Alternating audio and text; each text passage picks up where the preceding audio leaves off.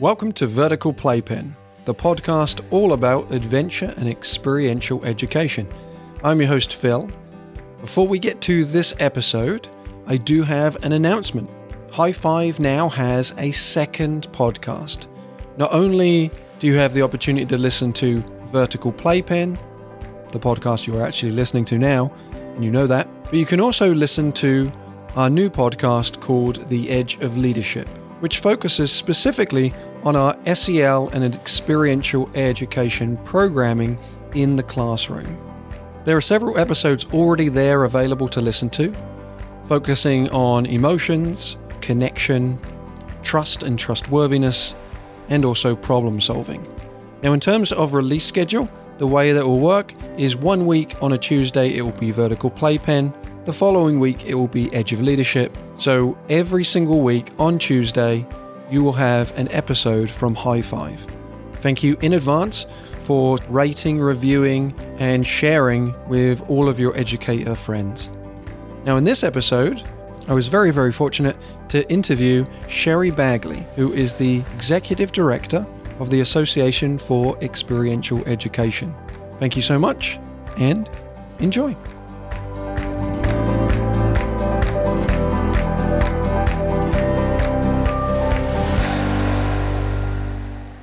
Sherry, give a quick introduction to who you are and what you do at AEE.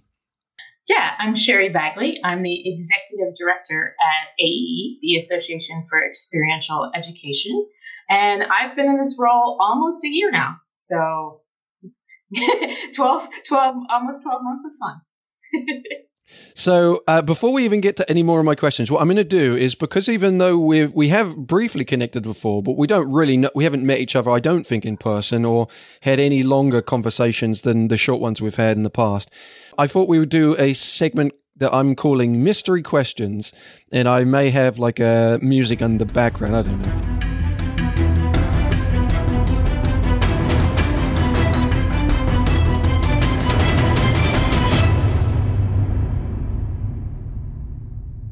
And the, how this is going to work is I have some questions that I pre made, numbers 1 through 15. All I want you to do, Sherry, is give me two of the numbers, and then we will both answer the question. Um, we'll give our own answers, both our answers to the exact same two questions. But 1 through 15, what's your number, first number you want to pick? Seven. Seven. Okay. Oh, actually, this is a very, very good one. So, uh, what is one common myth about your work that you would like to debunk? That we're very touchy feely people, that it's all about feelings, and we force people to tell us how they're feeling about every little thing. Yes, I think I would absolutely agree. I think there is so much work at the start of a program to try to get rid of all of that assumption. You're like, we're not going to be holding hands around a fire singing kumbaya. We're like, we are going to do some fun stuff, I promise. Uh, I think as well for me, it's and it's partly because of the the work that we do with challenge courses. We just get lumped in with the other adventure parks really easily. So it's like, oh, when are we going on the zip? Well, we're actually mm-hmm. probably not going to do the zip. so in fact, we might even not even get harnesses on. So I think that that's that's a, a thing to try to debunk sometimes that we're thrill seeking place. Actually, I got introduced one time at a school as uh, Philip Brown, which I also didn't like because I said my name was Phil, and they just went, "Oh, okay, Philip." So they said, "Hey, everyone, this is Philip Brown from High Five Adventure." the adventure guy who focuses on kayaking, skydiving, and I was like, "What?" I think it's because that word "adventure" is in there, so has, they had to be like, "What is an adventure thing?" So I think like that's sometimes hard thing to debunk. Do you do skydiving? I have skydived, but oh. High Five doesn't. no, no, yeah. not. No, not on a program. That would be that would be an interesting team development program. All right, everyone, get into under the plane. what are we doing? Um, and, no, and second second number. Uh, ten. Ten. Oh, I like this one too. Actually, I like all the questions because I wrote some of these. What are you not very good at?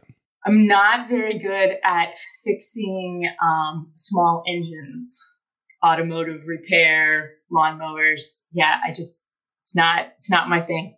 can't do it. No, and I, I I will share that commonality. In fact, I'm I'm I'm pretty useless at anything that involves some sort of mechanical or fixing or making.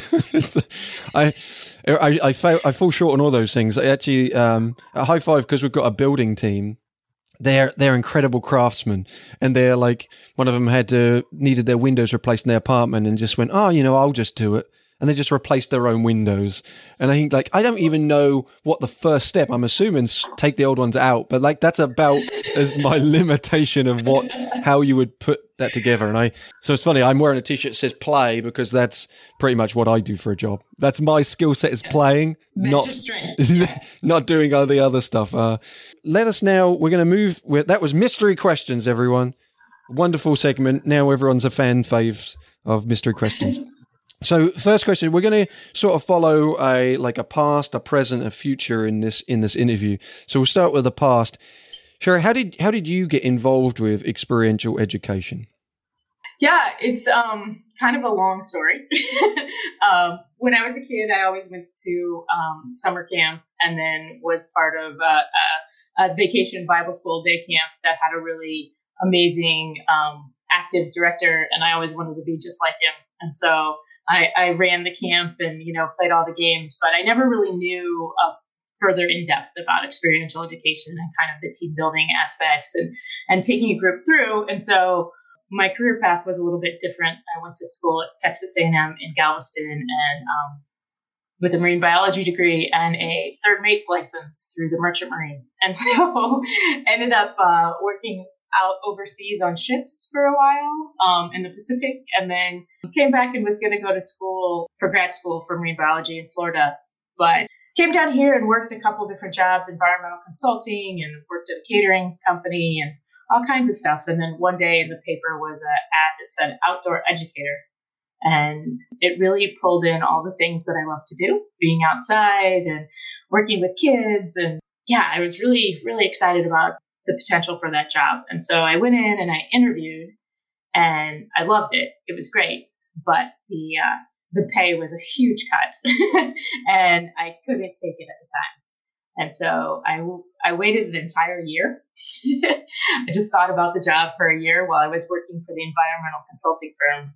And I went back after a year and I said, Hey, look, I think this is really what I want to be doing with my life. And um, I started at Pathfinder Outdoor Education it really just opened me up to experiential education. There's some great people there, great training. You know, I learned how to tree climb, I learned how to do challenge course, I learned how to do high ropes, but also just the more in depth, the group development. And it was amazing to have those aha moments with students and with adults. And yeah, it made me dig deeper into it and learn more and learn about facilitation. And I spent 11 years there. Is there one particular like transformative moment for you that, that sticks in your brain as like, this reaffirms why I want to stay in this, regardless of the money, but this is why I want to stay in this?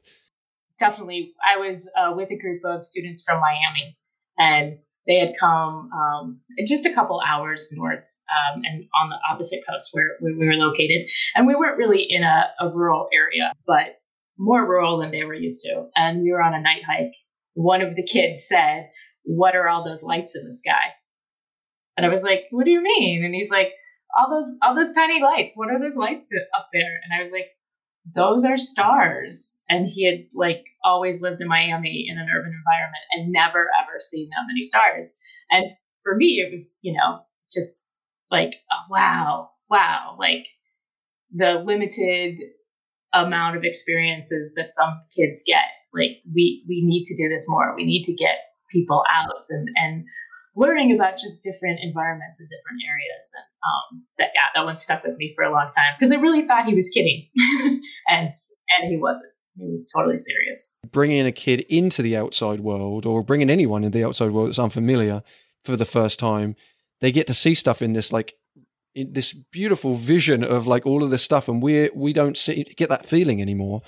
And I think that that's what I get excited about. It's it's it's being able to relive those moments that we had when we first experienced them, but through the eyes of somebody else and seeing them excited about it.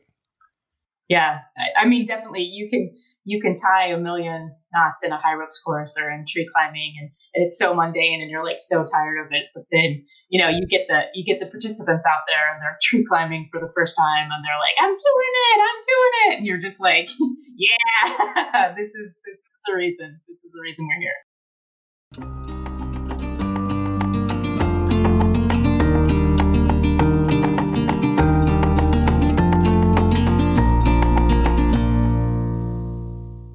Tell us a little bit more about AEE and your involvement with that and how other people can also find involvement in AEE. Certainly, yeah. Um, well, so AEE is a membership organization and it's a nonprofit, um, and it's been around since 1972. So, in 1972, when the um, kind of experiential education was first starting, um, a, a, group of people got together and said, "Hey, we need to talk about these things, and we need to share." And we need to um, you know have a community where we can focus on on what's working and what's not. And so um, it was really a grassroots movement and i think from there it really um, advanced. There were some some unfortunate accidents and that's when AE started the accreditation program. And so the accreditation program is a set of standards that organizations follow and report on in order to make sure they are meeting the highest level of the industry. And so those really helped um, programs do a lot of self-assessment and self-reflection and and see any holes they, they had in their in their programming um, from like risk management and safety to like human resources issues all kinds of things and then we got researchers involved. So as experiential education became more and more popular, people wanted to know what the results were of it. Like what was actually qualitative um, and quantitative, like what is this doing for us? And so uh, researchers really got involved in AE to help support the practitioners. And we got universities involved and the, AE produces a journal, the Journal of Experiential Education, still to this day. And there's so much research out there about all different aspects of experiential education, from in the classroom to um, expeditionary to on boats, um, everything. So AEs really work to promote and support experiential education um, in ways other than just the rah rah, this is great type of thing. And I think that's why AE has stayed so strong um, because of that that support and really the community of people that it involves is an amazing group of people. So AE is so much about the people that are involved in it, and everyone works so hard. We have a huge volunteer base, and that's actually how I got involved in AE. Also, is because while I was working at Pathfinder Outdoor Education, we're an accredited program. And so one of my jobs was to keep up the accreditation report. And so I would do that every year. And then we had a site visit. And so I got to go through the whole process. I started volunteering in the Southeast region. So A has different regions around North America that you can be part of. And just the people that were in the region were so much fun. And we put on a conference and we went to North Carolina and we're in a cabin and I woke up in the morning and there were mini horses out front of the cabin. Like so in the middle of the night, somebody had come from from Alabama and like set up the the mini horses because they were doing a workshop about it. And I was just like, this is the most amazing thing. and and that was great. And then from there, um, I was asked to be on the board of directors of AE. And so I really got involved in that aspect of it. The board of directors uh, oversees the fiduciary and the visionary uh, principles of AE. So they look out for um, making sure we're being you know relevant and making sure we're moving all of our programming toward our mission and our vision. Uh, and that was great. I was the secretary for um, four years with that, and again got connected with some really amazing people, um, just lifelong friendships that I, will keep forever. Um, and so that was really great. And then um, the, after I left the board, I was searching for an executive director, and I was asked to apply for that, and so I did, and here I am. and so it's been great to see AE from all different aspects. I feel like I have a really good understanding of AE because I was a facilitator I, I was an accredited program, I was on the board. And so that's really given me a really great, great opportunity as executive director to know that my, my learning curve was less steep than I think somebody coming in that, that didn't have such familiarity with AE. So, and, and I just have such a passion for it. I just, I love what we do. I, I just, I think it's important and um, I think it's needed. And I think when you're passionate about your job, it makes a big difference. So,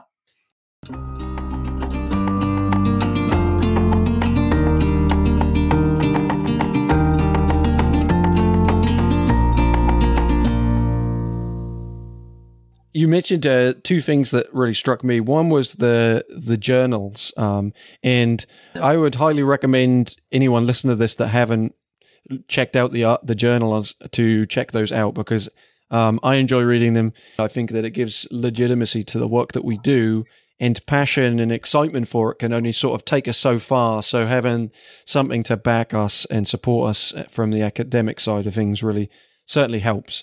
Um, so especially if you're a student out there who wants to learn more about the industry and read those journal articles, they'll really help you out there. And and then the then the second thing you mentioned, which is you know I go back to all the time because at High Five our motto is connect, empower, lead. But you said the connections that you've made through AE and the lifelong friends, and that's also how you ended up volunteering and then ended up uh, getting to the position you're in now.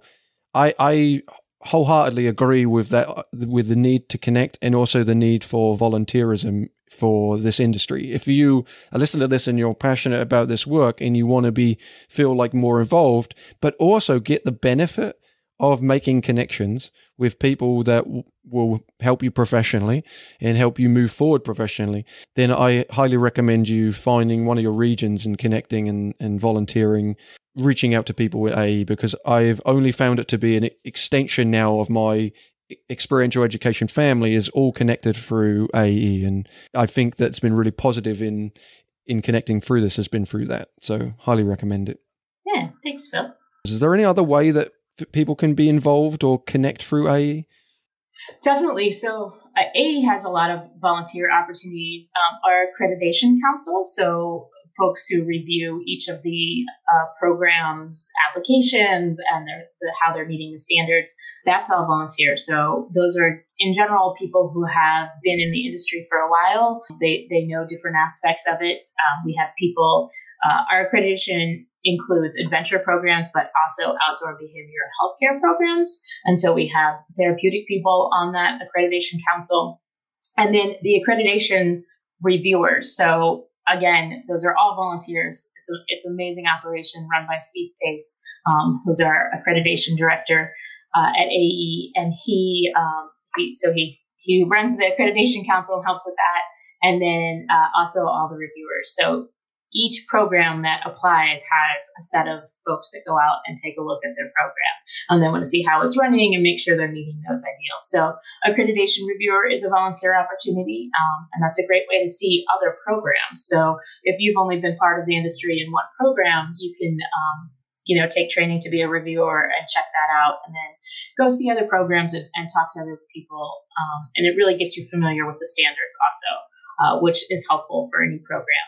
Um, we also have our social justice task force. That's uh, a new kind of committee that we've started in the last couple years to make sure that we as an organization are are living up to our value of social justice. And so we're looking at who we're working with, we're looking at how we're marketing ourselves, we're looking at our documents. We want to make sure we're inclusive and equitable. And you know, that's a obviously there's a big movement right now in the outdoor industry to bring in people of color and make sure everybody feels invited. Uh, and so AE has been working toward that for many, many years. It's always been one of our, our values and one of our core things. And so we just want to make sure that we're doing what we say we're doing. So the Social Justice Task Force is um, awesome with that. We have a lot of really wonderful people. Um, that's led by Dr. Bobby Beal. And so we're happy to have all of those people on board. But if you're interested in that, we also have roundtable calls. We've been having those since COVID. So uh, these calls happen, they're happening once a month now, every Wednesday at 2 o'clock Eastern. Um, and it's a Zoom call, but we've had people from all over the world join us. And you don't have to be an AE member. And so it's just people who are doing experiential ed. Um, and it's just been amazing to connect with people and see what's happening. Um, they're really highly. Um, highly entertaining. Uh, you see faces you know, you see brand new faces, and Brian Croft and Carla Hacker have been leading those just as a volunteer um, Carla's on our board and Brian's a past board member, but they just really wanted to make sure we were connecting, especially during quarantine and helping people out. Um, and our website also has a resource library that people can add to and take a look at. Uh, and we have forums. So if you are an AE member, you can um, you can log in as a member, and then we have forums on on the website that are there's an accredited programs forum, there's a college and um, higher ed forum. So if you have questions and you just want to ask folks who are in the industry are doing what you're doing, um, hey, what, you know, how are you cleaning your gear? Or how are you how are you handling masks or things like that? You can go to those forums and ask those questions. So we highly encourage people to to do that.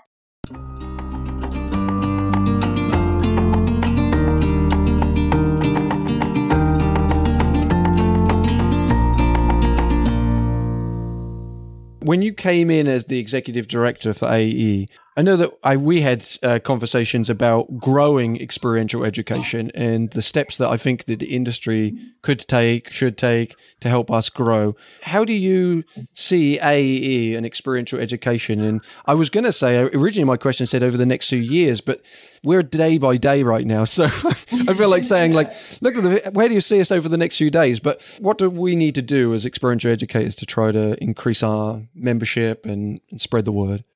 Yeah, that's a great question. I think right now we are in such a moment of change um, with our educational systems. Uh, you know, people are people are doing virtual school. They're wondering what to do next. It's really a moment where we could, if experiential education got out there, do some systemic changes and make you know being outdoors part of everybody's school day. That's like a huge picture thing, um, which would be awesome. But I do think that now is that moment that we can show how important we are. That connection right now, um, people are people are missing that, and our programs right now are suffering because they haven't had um, participants. They, might have been closed down for the summer. They might not have had summer camp. So I think really right now is a time where AE especially, but um, you know all the folks in experiential education can say, "Hey, we're here. This is this is what we offer, and this is this is what we can do for you all."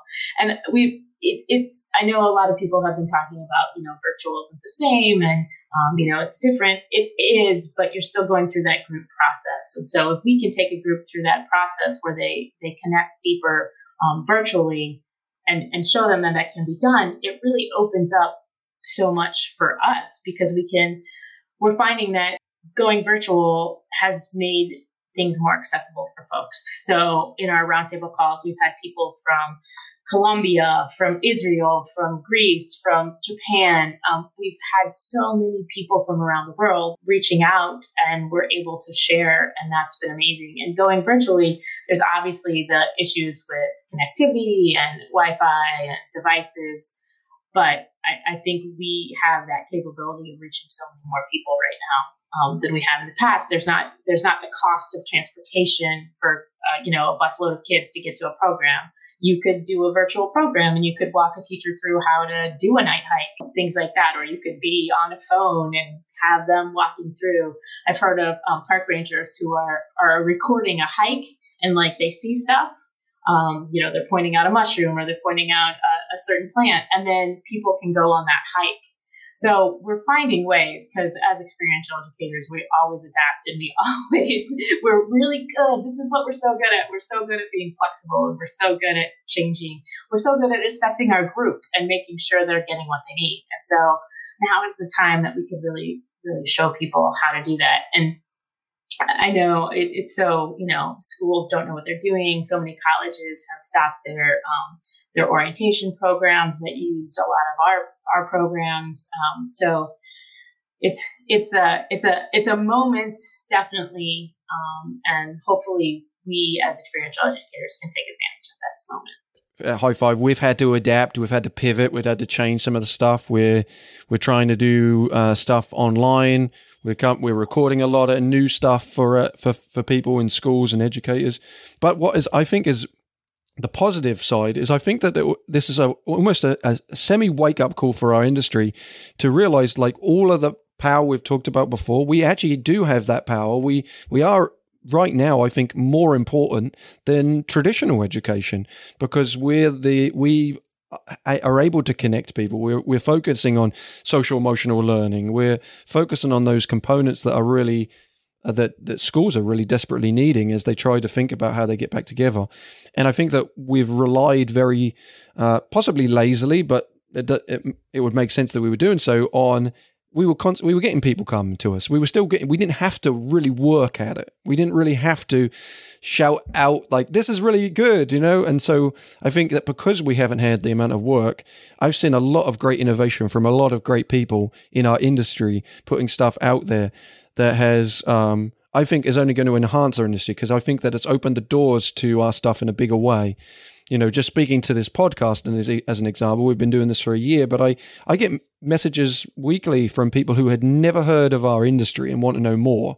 And it's like, wow, okay, we didn't even think to do this. You know, we were doing it before, but it was mainly just for our internal clients. And then it's, oh, okay, there's a there's people who want to hear about this stuff. So I think that more that we we outwardly speak about it, uh, the better it is.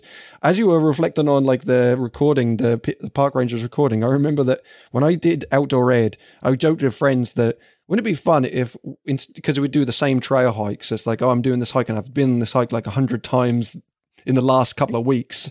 But uh, I'm in a walk and I'm pointing to the same trees and oh look at this, this is, shows this, blah blah blah that uh, would it be fun if I just recorded it and they give them all headsets like they have in those museum tours? And then I just like walk and then I just point and they I don't have to speak anymore. They just listen. Um, but I think like that was a, a part of, partly a joke, but I think that there is some stuff that's helpful with with thinking about how do we actually get the information in a slightly different way. Like we've used, we've started using Flipgrid, which is uh, um, a, a, software that uh, allows us to record intros to content and have people send in videos. So, like, I can teach a knot instead of having to be right with you. I could show you how, and then once you've done it, show me a video of you tying it. Like, then I I sort of know they're getting there. I think the need to see everyone in person all of the time we're able to reassess like what is the actual stuff that we can do in virtual and what's the stuff that we can do in person and how can we meld those two together? We've been doing the workshop gathering again at high five which has been really popular but it does blur some bring some of those things together. It's not everything about being in person. It's not everything about being virtual but it's realizing like we can add all this stuff. So that that for me excites me because i do agree. I think that we're we're a very adaptable organization and I think that we'll can strive to do that because what we have is something that's really awesome. We just need a different way that people get the awesome thing. It's not like we were really, we had a not so great thing and we were working really hard to show that. We've already got a really cool thing, you know. Experiential education is already cool. It doesn't matter how it gets there, but I think that we have to figure out a, a way to get it to people, which I'm kind of excited about we do these initiatives and and this is group development and this is how we go along. And now all of a sudden it's like everything's stirred up and people have to try new things. And people who have been facilitating for 20 30 years are like oh I, I have to i have to work hard at this now which is great. Like it's really forcing people out of their comfort zone which is what we you know we like to do. And so i think what's going to come out of this is going to be pretty amazing. And i'd be very remiss if i didn't talk about um, conference, which is coming up. And this is the 48th annual conference um, of, for AE. So uh, we've been doing this for a long time, and this is our first virtual conference. And so there's obviously trepidation around what that's going to look like and how that's going to feel. But I think um, some of the great things about this is is it's going to be accessible for people around the world. So AE is an international organization but that's always been hard because we've been very North American centric. And um, this is really leading to um, folks being able to come in from different areas. We're recording all our sessions so people can watch them on their time zone. Um, we're made the pricing um, accessible there's it's a sliding scale pricing, so you choose what you want to pay um, out of the three different tiers, and you get the same access as everybody. So we're very um, aware that people are you know in different job situations right now. Students are suffering. There's you know people in um, other other areas of the world that you know the us dollar is is different. And so we want to make sure that we're aware of all those things. So we're really excited about the conference and how um, how it can bring in so many more people in experiential education um, and help catalyze kind of this movement that you and I have talked about, Phil. Um, it's a great place for sharing information. We have so many um, people. We have over 65 workshops happening. So whatever you want to learn about, really, around experiential education is happening there. So we're really excited about um, the potential for that and um, just the connections. So we have we're going to have definitely some social opportunities. Uh, Michelle is doing a virtual scavenger hunt for us, so to get people to get people together. And Amy Climer, I think she's been on here too, has has offered to do a, a workshop for our presenters to make sure they're on top of their game virtually. Yeah, we have some really awesome, amazing things happening. Again, this community is so is so great, and they really rise to the occasion. So even though it's going to look different and feel different, we still have that same really awesome content that we've always had. The people, the people in this organization really um, work hard to make sure that that they are sharing their knowledge, that they are they are giving back to the communities that they serve. That yeah, so it's it's super exciting. We're we're looking forward to it. Something else I noticed as well on the, the website that was uh, was intriguing to me that there's an Asia Pacific conference in Hong Kong for 2022. Is that is that a thing? Yeah. It is a thing. It is a thing. So one of our one of our wonderful board members, Trevor Wong, has offered to um, host at his school, and so his school agreed, and he was we we were full on into uh, planning and um, getting presenters and keynotes and all that stuff for February of this this coming February for 2021 because of, of COVID and travel restrictions and things like that. We we decided to push it back to 2022. And so that's still um, on the books for happening, and we're hoping it will. We have a, a, large, you know, experiential education has a large presence in that area. Um, lots of programs in, in, Singapore and Hong Kong and uh, in mainland China, um, Thailand, Australia. So we're hoping to draw people from that area to that conference and really, um, really highlight what AE can can help with if if it's needed. So we're we're excited about that one. Yeah.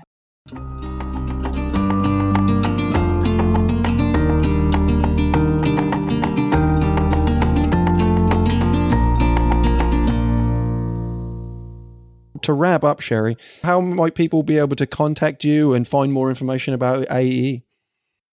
Certainly. Um, and you're welcome to contact me anytime. My email is sherry at ae.org. Um, and that's our website too, www.ae.org. Lots of resources there. Um, and I'm happy to talk with you. Um, yeah, I just had a lovely conversation with somebody who came on our roundtable calls, and she's not in experiential education, but she's interested in being an adventure therapist. And we had a great conversation because that's what we do. And I hooked her up with other, you know, people who are in the industry and could help her more with like how to get certified and things like that. So we are happy to connect people. Anna Miano, who is our membership and marketing manager, um, also is a great connection. She helps with membership. Um, she will help you do anything basically. she's she's amazing and does all our social media. So we're on Facebook, we're on Instagram, we're on what else? LinkedIn. We are really working toward making those connections. And again, the, the community and the people are, are really the amazing thing about AE. So if we can help people get involved in this industry and figure out what they need. There's there's courses. We have a calendar on our website that that um, different programs have their courses online. Um, all of our regional calls are on there, so you could you know hop on a regional call if that's the area you're in. People are always happy to have new people come on and, and talk to them. So there's a lot of ways to connect. But yeah, Uh, thank you so much, Sherry. I, have appreciated uh, you coming on and, and talking about AE and and just reaffirming for me and, and probably people listening of the benefits of, of the organization and and that it is a resource for people that I think that is underutilized by a lot of people at times. Like they don't realize that it's there and it has the potential for assisting them in, in the ways that it does, specifically around connection. So thank you so much for all the work you continue to do with AE as the executive director. Thanks, Phil. Really appreciated talking to you. It was, it was nice to get to know you a little more. Yeah, absolutely.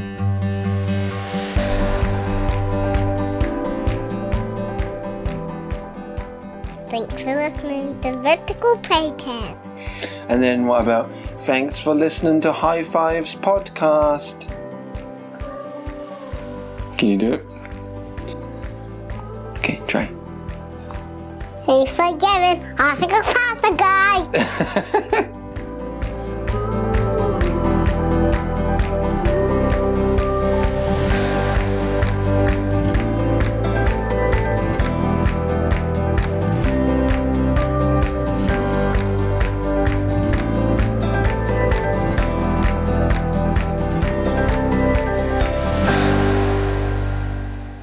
As a reminder, please, if you could, uh, continue to share the podcast with any educators that you think would find this beneficial, as well as letting me know what information you'd like me to share about and who potentially you'd like me to interview at podcast at high, the number five, adventure.org. Thank you so much. Stay safe and stay connected.